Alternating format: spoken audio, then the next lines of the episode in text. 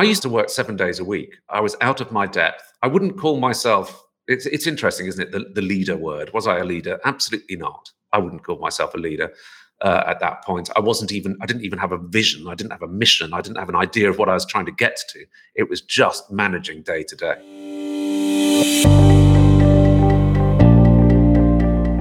Hi there, I'm James Ashton. Can a new leader offer continuity with the past at the same time as clearing up from a crisis? That's the focus of this episode of Leading, which delves into the world of advertising. Leading is supported by Lockton, the world's largest privately owned independent insurance broker.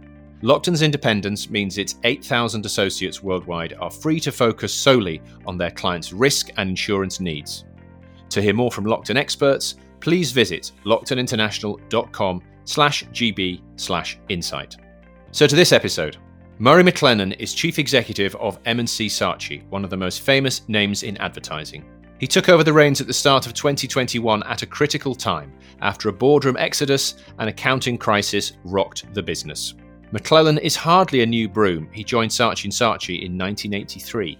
We talk about his early responsibility overseeing key accounts such as British Airways and Famous Grouse Whisky.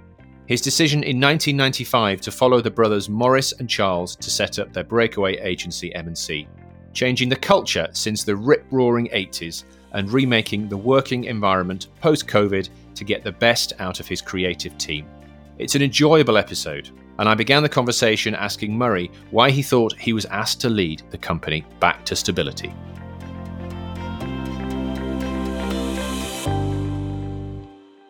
Well, I helped start the company on day one in 1995, and I'm a one company man, which doesn't make me qualified necessarily, of course uh, in that I started at Saatchi and Saatchi in 1983, just to date myself.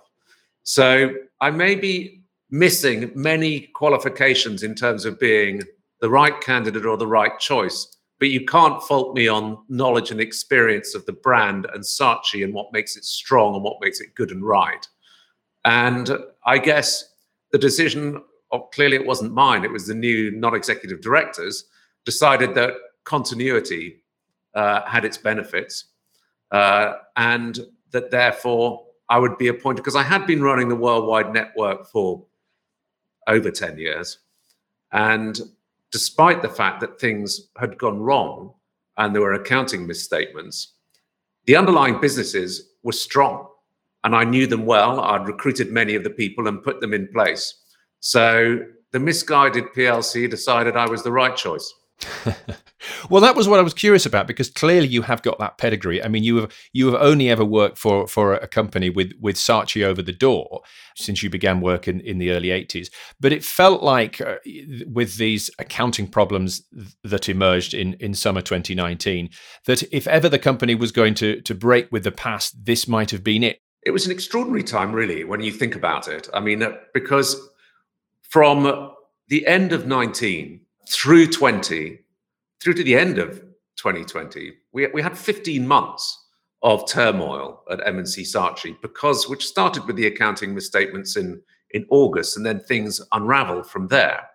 And you know the Saatchi brand and it's a double-edged sword, isn't it? We benefit from it when things go well, but disproportionately badly when things go wrong. And we were we were headlines for all the wrong reasons through September, October, November, December, um, the accounting misstatements, the delay in the audit because of that, the leaving of the non-exec uh, directors en masse, then the leaving of the the other executive directors in 2020. So there's a brand new executive, a brand new non-executive, headlines, uh, investigations, and lots of negative press and publicity. So it was a it was a crisis for our company. And then in the February of last year, there was, of course, COVID, the world's crisis. Sure. And so suddenly we were locked, we were in the middle of our crisis. The thousands of people who worked for our company were then wondering what was going on, what was the future, locked into their, their rooms, waiting for uh, clarity in terms of a way forward, who was going to lead our company, what was the new strategy, when would it happen, when would it end. And to an extent, there was a certain paralysis as the audit was going on, because it was difficult to make any decisions until that line had been drawn, and that didn't happen until until November in the end. So it was an extraordinary time to be trying to operate the company and, if you like, lead the company. Everything was not wrong with our company. And it would have been a massive retrograde step, not necessarily to appoint someone else other than myself, of course, but to sweep everything away, to sweep all the good away in the company. And it's important as we, are particularly important, as we're all locked down in our in our rooms, to remember that we need to take, especially if you're running a global company, to take a global perspective and to take a broad perspective rather than your own narrow perspective. So, as far as I was concerned, it was all about governance, shareholders, investments, and the share price and the and the media. As far as someone was concerned in South Africa or Australia, they were celebrating winning leading agency of the year, most innovative company of the year, with very few headlines, negative headlines, and the clients judging people on the work that they'd produced and the people who are working on their business. And that was their the, the reality, the reality for them. They were good, world-leading businesses, and we still have those, and we still had those. It required a, a cool, calm, detached head, but also a reaction to what was changing within our industry and our sector and our landscape. And the, and the key to, to that, again, is to, I think, is to have a flexible plan. You need a degree of decisiveness, a degree of clarity in terms of the vision, if you like, the overall shape of the industry and what it's likely to be. But no one knows, still knows really the details of how that's going to play out. So you need to remain flexible so you're not just chasing the latest fashionable shiny bauble and zigzagging this way and that. Because for us in particular, what our people wanted and needed was a degree of, yes, confidence, calmness, and certainty in terms of what's the path and the way out. You're not you're not the man to chase the shiny baubles, Murray. Well, I have been known, but I have other people to make sure that I don't do that. I'll come on to the future because you've obviously set you've you've been CEO since the, the start of January. You set out a, a path forward at the at the end of January. So January must have been quite a, a busy month for you. I'm interested in the prognosis though of of what had gone wrong. I mean, famously the mantra used to be brutal simplicity of thought. Clearly there was some lax oversight there. Had this fast moving startup that you'd been involved in since in 95 just got a bit too complicated? It was definitely some of that. And and and just since you mentioned brutal simplicity of thought and diversity of thought, which are our two sort of key principles, we're keeping those. And I think it's important to keep the fundamental building blocks and the principles and the and the values, unless they obviously have become rotten and wrong. But we don't think ours was in that respect. But in terms of January, it was an incredibly challenging month as we we needed to get the new, you know, the new the new strategy out in front of people. It needed to to be right for investors, for our own people. It need to be right for clients as well. I think I was interested in, in the prognosis. I mean, what had gone wrong? Because some of the stuff that you've done already has been you've been stripping back, you've been closing offices and reorganizing the business. It it feels like that the simple direct M&C model that you've all talked about uh, over many years. You know, we have a startup culture. We help companies start up and we bring them into our family it had all got a bit bloated and a bit complicated. Seems to be yeah. from an outsider's point of view. I think there's there's there's some truth in that. And you know, in terms of what went wrong, in terms of the headline, you know, it was an accounting misstatement.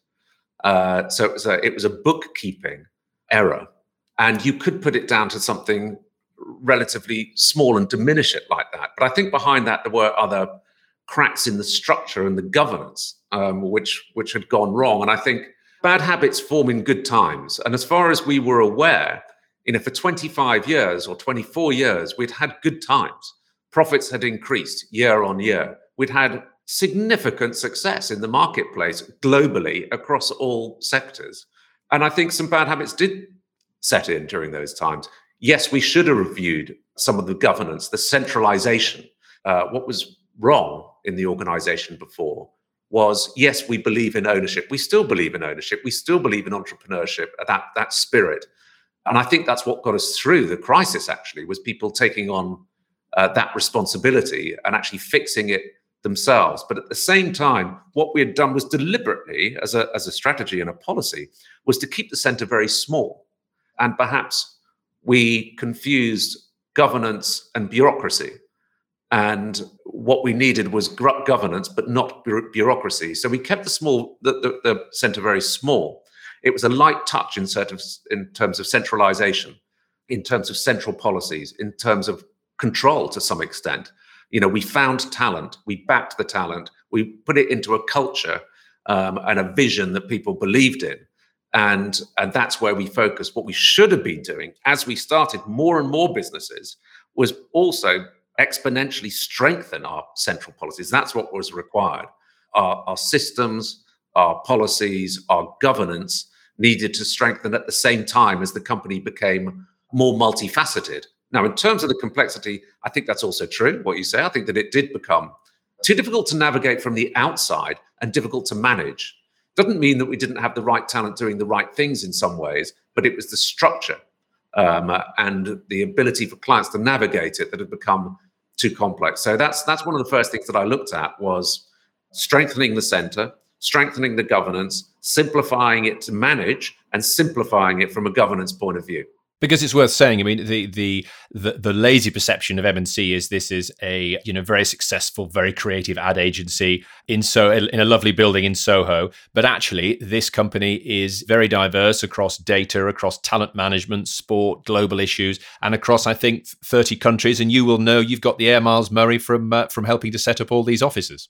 I haven't been able to spend any of them recently, but yes, I mean, in a way, perhaps we're victims of our of our past. You know, the books that were written in the 80s and 90s, the the Thatcher years, the political advertising, all extraordinary in its own way, but and drove a lot of the fame. But uh, the way I look at it is that it's some of that, let's call it analog fame, that has obscured the extent to which it's a completely different beast to even 10 years ago, uh, let alone when we started the company.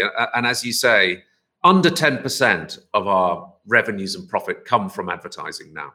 What, what, what would be called traditional advertising. And, and, and there is an existential sort of debate within our, our industry at the moment around that. I mean, it's almost painful to see the number of, or the, the, the companies desperately not trying to use the word, word advertising to describe themselves. And to an extent, we do the same because uh, as soon as you go down that road, you're an advertising agency. So you're traditional. Now, as soon as you get asked that, no, our output is 95% digital. But your traditional, oh, then, then, then on you go. So I think, you know, in terms of our revenues and our output, it's as I said, what what what the company was known as is is a tiny percentage now. And what's the, been the? I mean, it's very very early days for you still, but what's been the big adjustment? Because of course, um, you've been at the top of this agency for many years. You were the worldwide CEO. I think you kindly called the previous structure idiosyncratic. You reported into the, the group CEO David Kershaw, who you seem to have been moving into his shoes uh, for for several decades now, Murray. Because I think you replaced him on the British Airways account going back in time. Is the big change that you now dealing the buck stops with you, and that you have the shareholders to satisfy? Is that the difference? You feel? I see it as somewhat more fundamental than that, actually. And I think you know David and the previous exec would agree. Given what's what's happened, a more fundamental review was really required in terms of the strategy and the structure and the organisation going forward.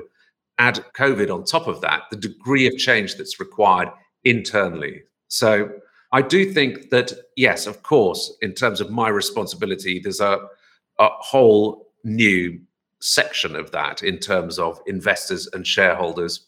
And that in turn brings scrutiny from the, the media and the like.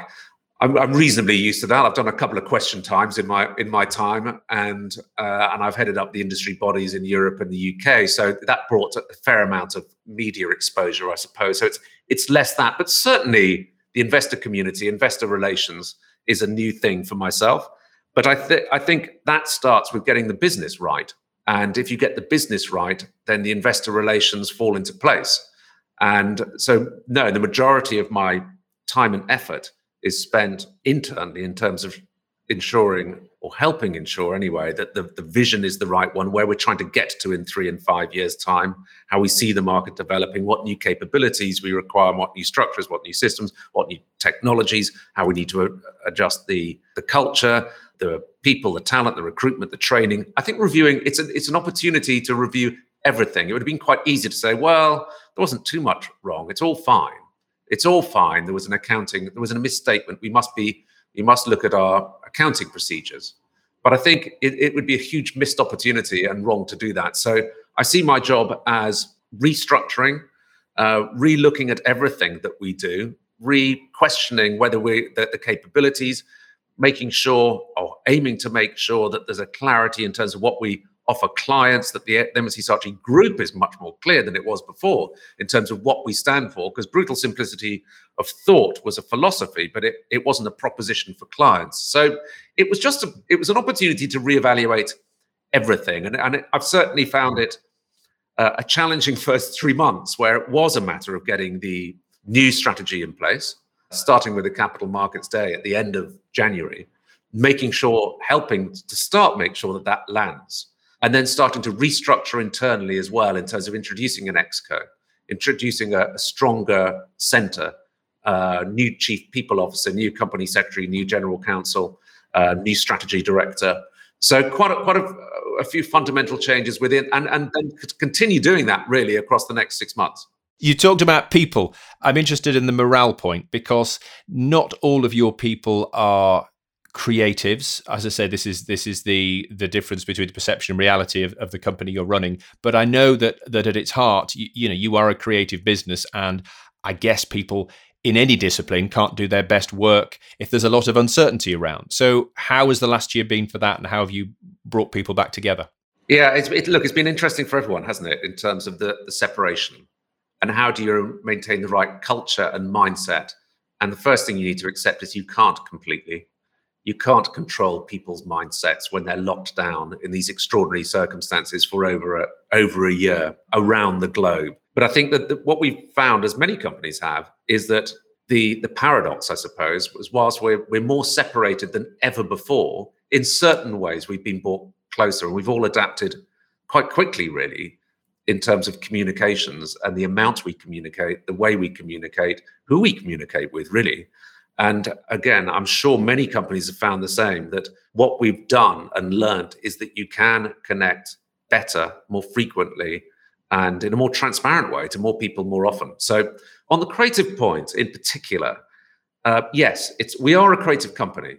Again, there's much debate about technology in our company and in our in our sector rather, and the role of technology and the role of data and the importance of data and the importance of accountability. And I think it's very important to be very clear uh, when you're in a business like ours that we're not a technology company.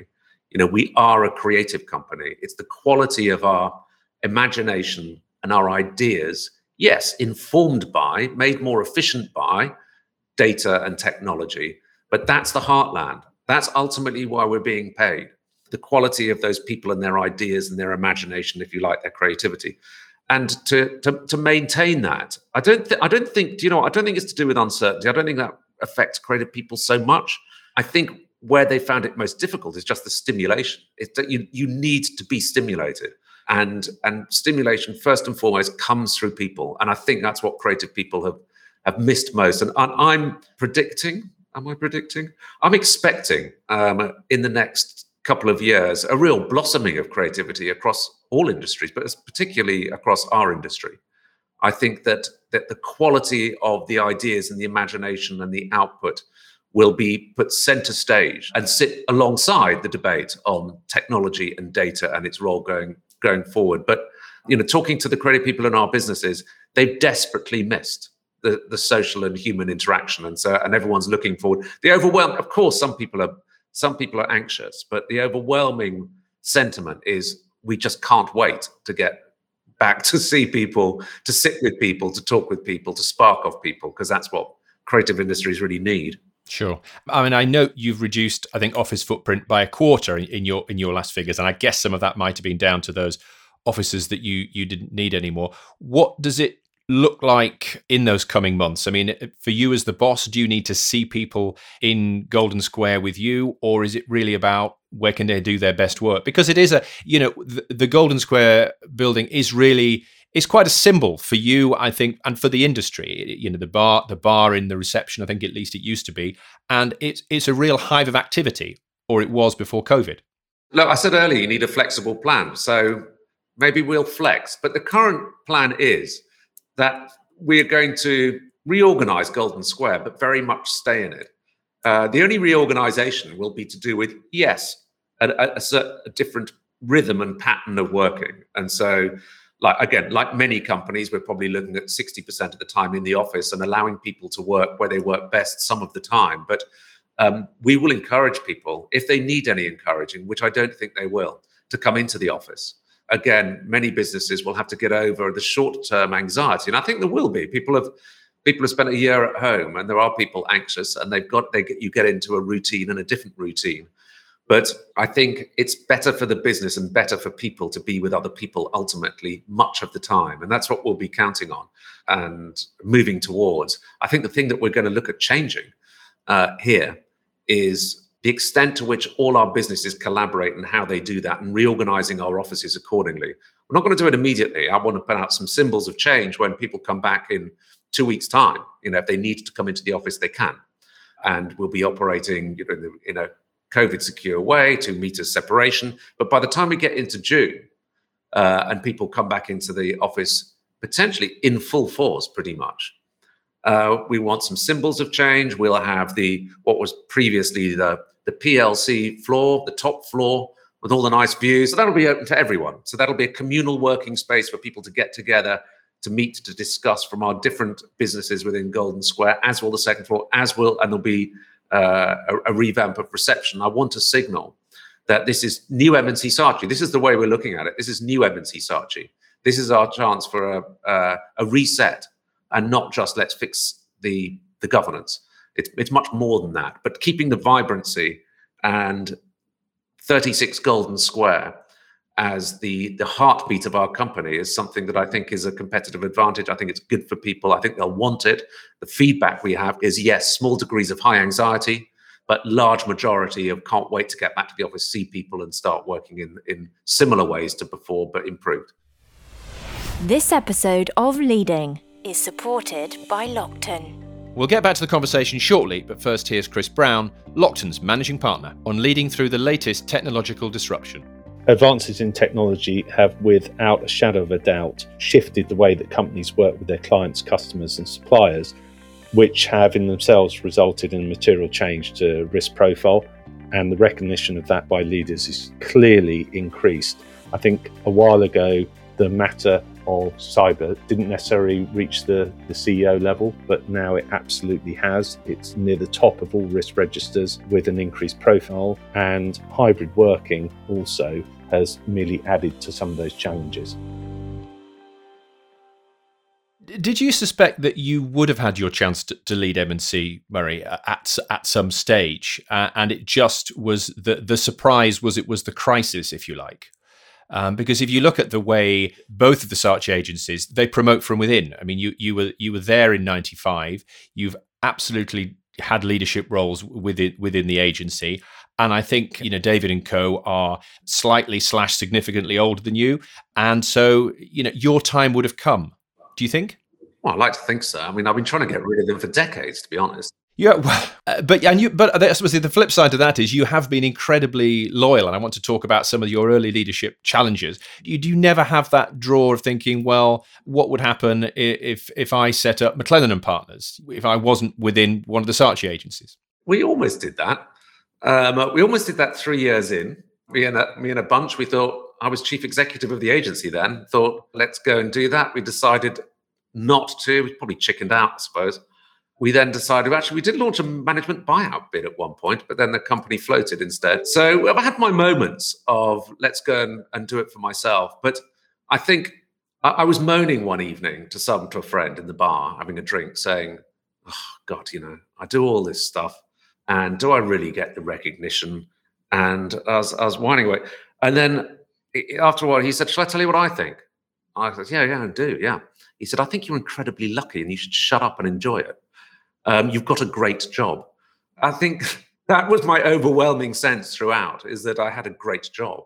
I did have the, the freedom to do what I enjoy most. And what I enjoy most is dealing with people and, and dealing with communications. I think the key to leading in our business is you've got to really, perhaps it's an obvious thing, you've got to have a deep fascination, enjoyment, and interest in people, the people that you're trying to persuade or behavior change or sell to, but also just being with the people themselves and, and getting the right talent, getting the right culture, nudging them in the right direction along the way. And I had a chance to do that across the world in different categories, in different. The great attraction is the reason you don't get bored is, or I didn't, was because well, it's quite difficult, so it's challenging. But more to the point, you're dealing with Standard Bank in South Africa, and then an electric car in Shanghai, and then supermarket in in Sydney, and then a, a government campaign in London. It's just infinite variety, really.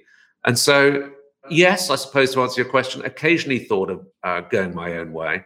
Am I an entrepreneur? Not sure, actually. I think you could say if I was, I'd have left and done it for myself. But I had a I had a pretty good job, so I shouldn't really complain.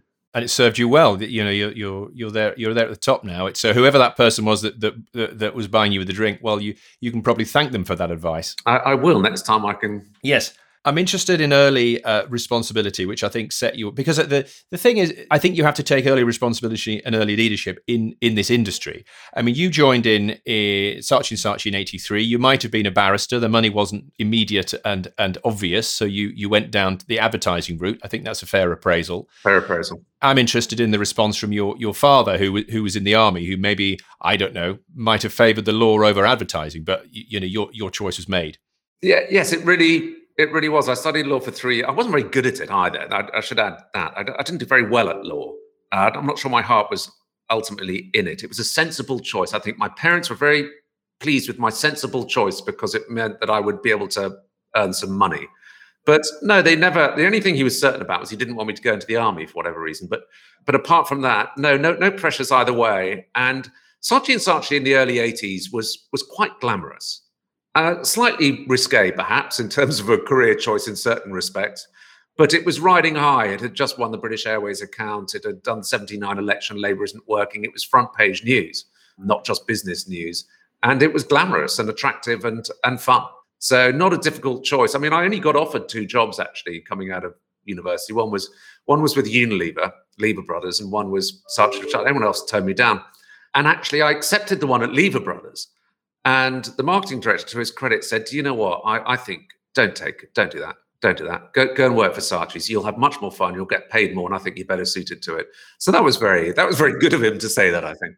And I'm interested in this role of account director because because I'm not sure if everyone outside advertising would understand how it all functions. I mean, broadly, I think there are uh, the creative half who are creating the, the, the wonderful commercials, the stuff that we see externally, and then there is this role of account director, which I view as the personal people that keep the client happy. Uh, and you ascended to account director. You were pretty young, I think, probably by about the age of 26. You were account director or, or group account director. There were, uh, you know, dozens of people under you. And what's the key to that function? Is it keeping the likes of British Airways happy? Yeah, I mean, the, the thing you have to realize about our business, what you will have realized, is that everyone has extraordinarily grand titles. Everyone's a chief executive or an executive or a director. I remember when I joined, I was an account executive. And I remember calling my mother and saying, I've become an account supervisor. And she said, Well, I'm so sorry, darling. Never mind. And I said, No, no, no, you don't understand. Supervisor's better than executive. And it doesn't sound better. Well, it is. So um, yeah, we all had these these rungs on the ladder that you made your way through. Running a group was a significant over promotion, probably uh, looking back on it. You know, I was in charge of about 30 people at the age of 26 and somewhere in their mid 30s. And it was looking after clients like Toyota and British Airways and various drinks companies and the Mirror Group newspapers. So substantial business. And I used to work, have to work seven days a week. I was out of my depth. I wouldn't call myself, it's, it's interesting, isn't it? The, the leader word. Was I a leader? Absolutely not. I wouldn't call myself a leader. Uh, at that point. I wasn't even, I didn't even have a vision. I didn't have a mission. I didn't have an idea of what I was trying to get to. It was just managing day to day, managing the people, getting out the right work at the right cost. And to that extent, I suppose, yes, keeping the client happy is what you're what you're what you're doing.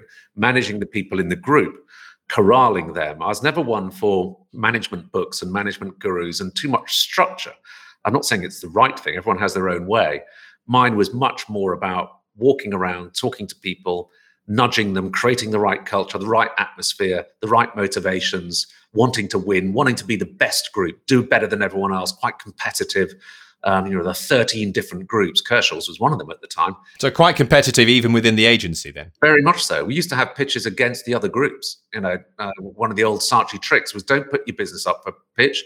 We'll do an internal pitch.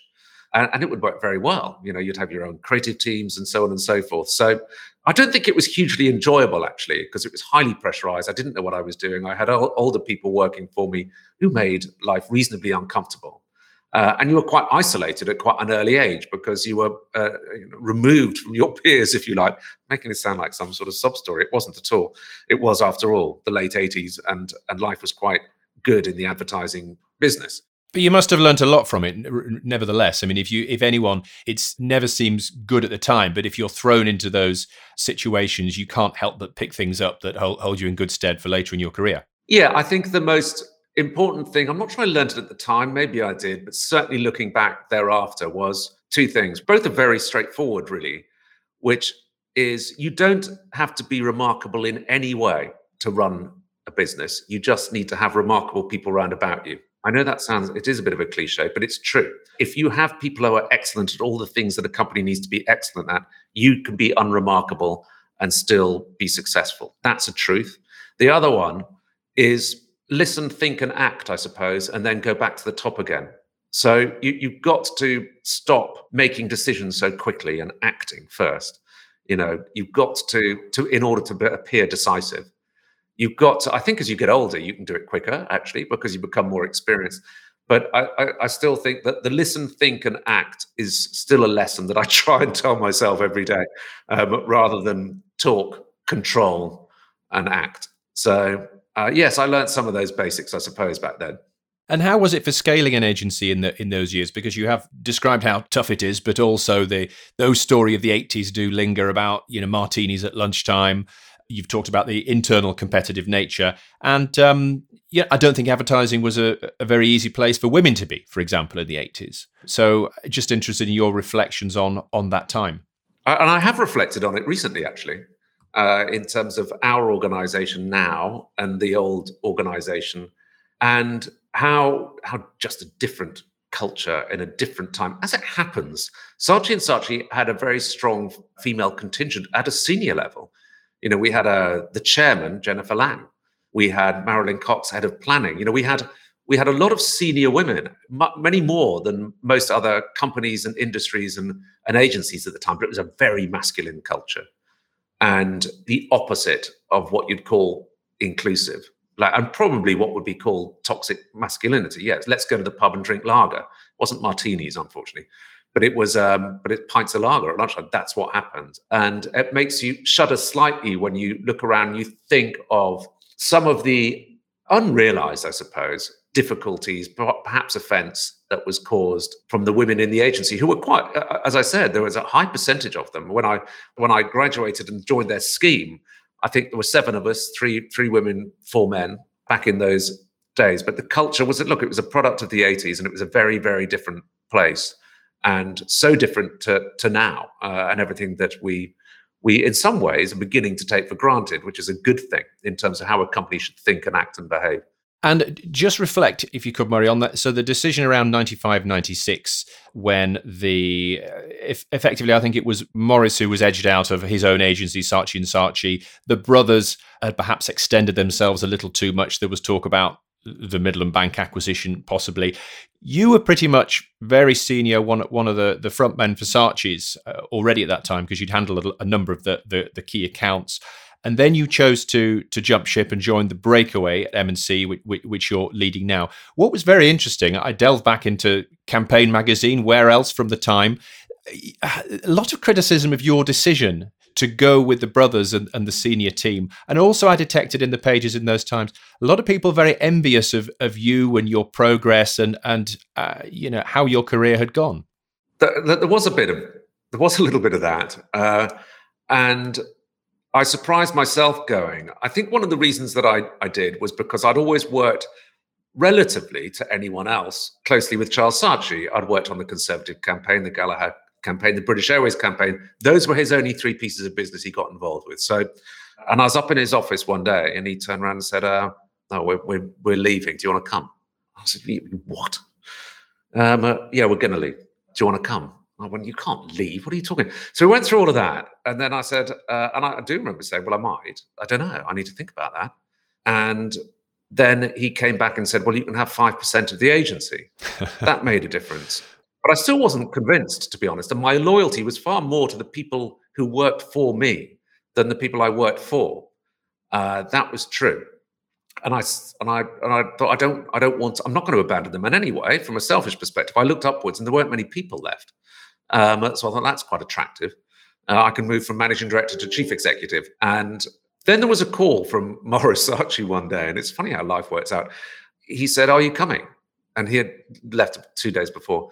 And I said, I don't know really. He's, I said, uh, I'm not sure. I, I, I, I, owe people stuff here, and I, I'm due to stand up in front of everyone tonight and tell them that we're fine and it'll be okay.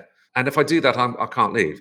He said, I understand, which is why when we finish this call and you put down the phone, you need to leave and never go back and put the phone down. So then you think, okay. Uh, and then I just sort of found myself walking out the door and saying to my PA, it was it was oats like actually. Um, she said, uh, "Where are you going?" And I said, "I'm going out." And she said, "Will you be long?" And I said, "I may be some time." And um, and I sort of found myself doing that. But one of the reasons was because we believed we were going to recreate the agency and employ all the people, and to some extent, I did. But um, uh, it was just one of those moments when I'm you made a a intuitive call. And is that a is that a moment of real learning for you as a leader, or were there things that came along came along later? I, I mean, interested in this recreation point. In terms of a leader, I don't necessarily think so. It's uh, I always think it's one of those interesting words, leader, isn't it? Um, James, are you a leader? Are you? Are you a leader? So, I don't know. Am I a leader? I think. I mean, when you break it down, it's to do with having a degree of clarity and imagination of where you want to take the company. It's nudging people in the right direction, creating the right culture, making sure you can break it down into all these different constituent parts. And I certainly learned that along the, the way rapidly. I think the thing I, I learned most keenly at Saatchi and Saatchi and when we started the company was that very basic point. If you surround yourself with the best people and you create the right culture, you will win. You will win you may you'd have to be really unlucky not to. You know, good people can die in a bad culture, and the, and the same that you can find diamonds who are, are, are in a bad culture and they can become brilliant. That simple thought is one that I learned early on and continue apply to apply eh, you know, now as well. You know, if we have the right people in the right culture in the right places with the right, I suppose the thing we needed to add, given what's happened within our company, with the right systems, processes, and support then you'll win. It's never as sexy to talk about systems and support, but I guess um, that that's the modern world. I mean, where would the Saatchis have been with systems and support back in the seventies? Probably they'd have thrown it out the window. They definitely would have would have done. Um, I think I think now, and it's a technology thing to an extent as well, in that it can help free you up from admin and bureaucracy, actually, and you need to embrace it and see it as your friend. It's not just a sort of painful necessity, so to speak. It's something which can can help people do that, free people up. Certain controls can lead to greater freedom.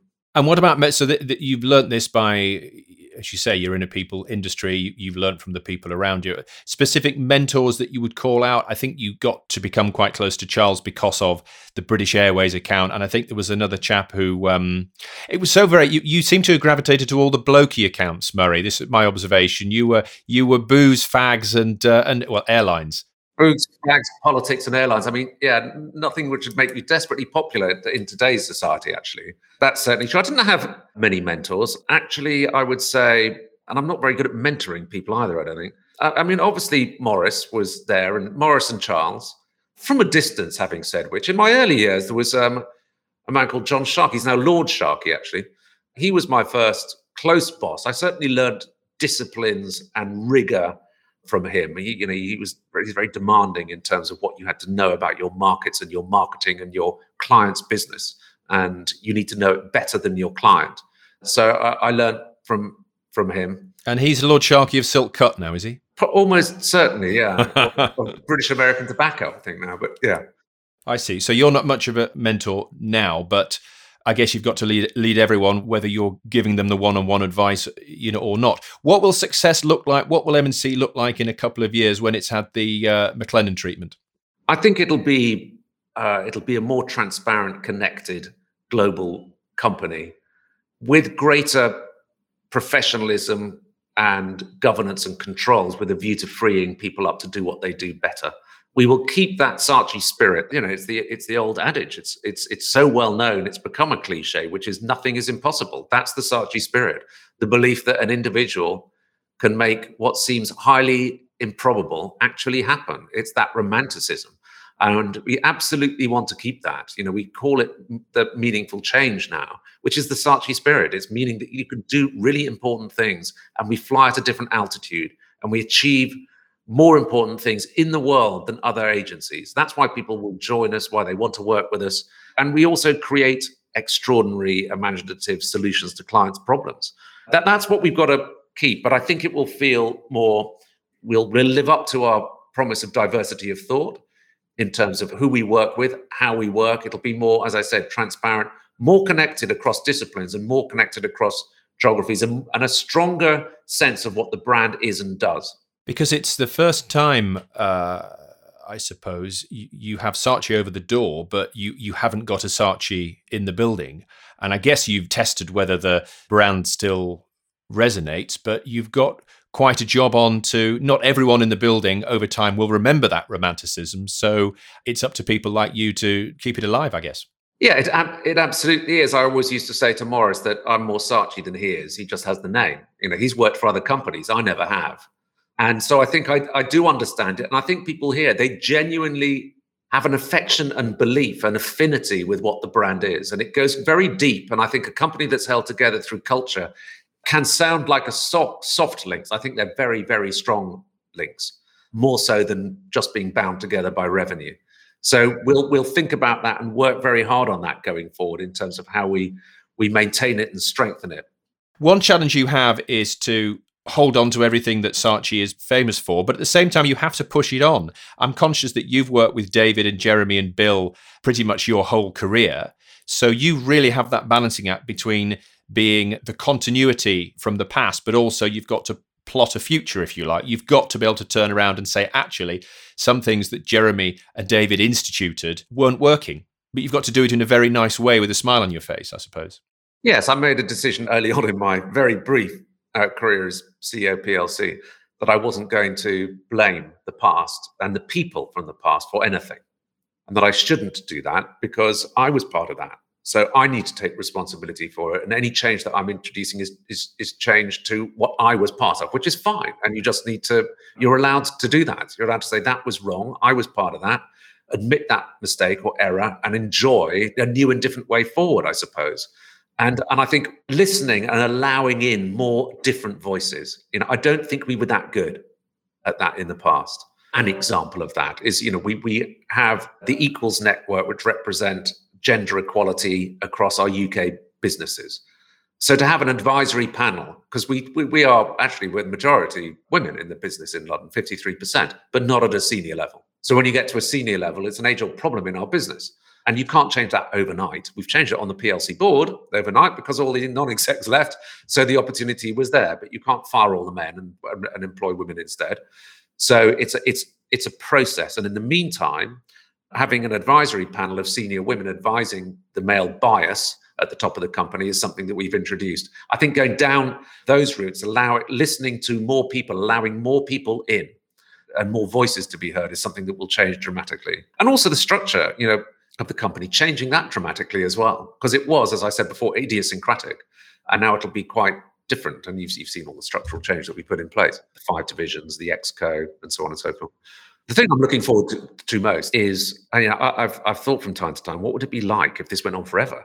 You know, if it was another three years, what would happen? Where you haven't been to see anyone anywhere, and it's all done on Zoom, whether it's the US or Australia or South Africa or China or wherever it might be. And I think that would be. I stopped thinking because I didn't have an answer for that.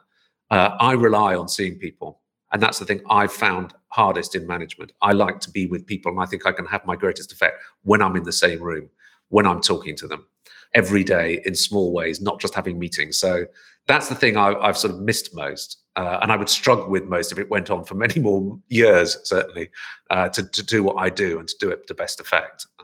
Yeah, driving driving change. I mean, it's a uh, again, it's the same for everyone. You want to drive change through the business, but not for the sake of it. You know, it's always got to have a purpose and a goal in mind. And you can be made to look stupid quite quickly as well if you if you overreact in the wrong way too quickly and change course in order. Let's not make Saatchi brutally simple. Let's make it about complexity. You know, you've got to recognize what's good and strong and to keep, and what needs changing. And there were some there were some cultural things that needed changing. Great stuff. Well, Moray, next time in person maybe, but uh, for now, thanks so much for the conversation. All good. Thanks for listening to this episode of Leading with James Ashton. Please rate and review us if you like what you've heard. For more creative industry leaders like Moray, you can also dive into the Leading archive. Listen to fashion designer Amanda Wakeley, the Northern Ballet's Mark Skipper, and Chris Hirst from Havas. This episode was supported by Lockton, a global independent insurance broker whose people have the freedom to think and act in the best interests of their clients. For more details, go to locktoninternational.com slash gb slash insight. More leading episodes coming soon.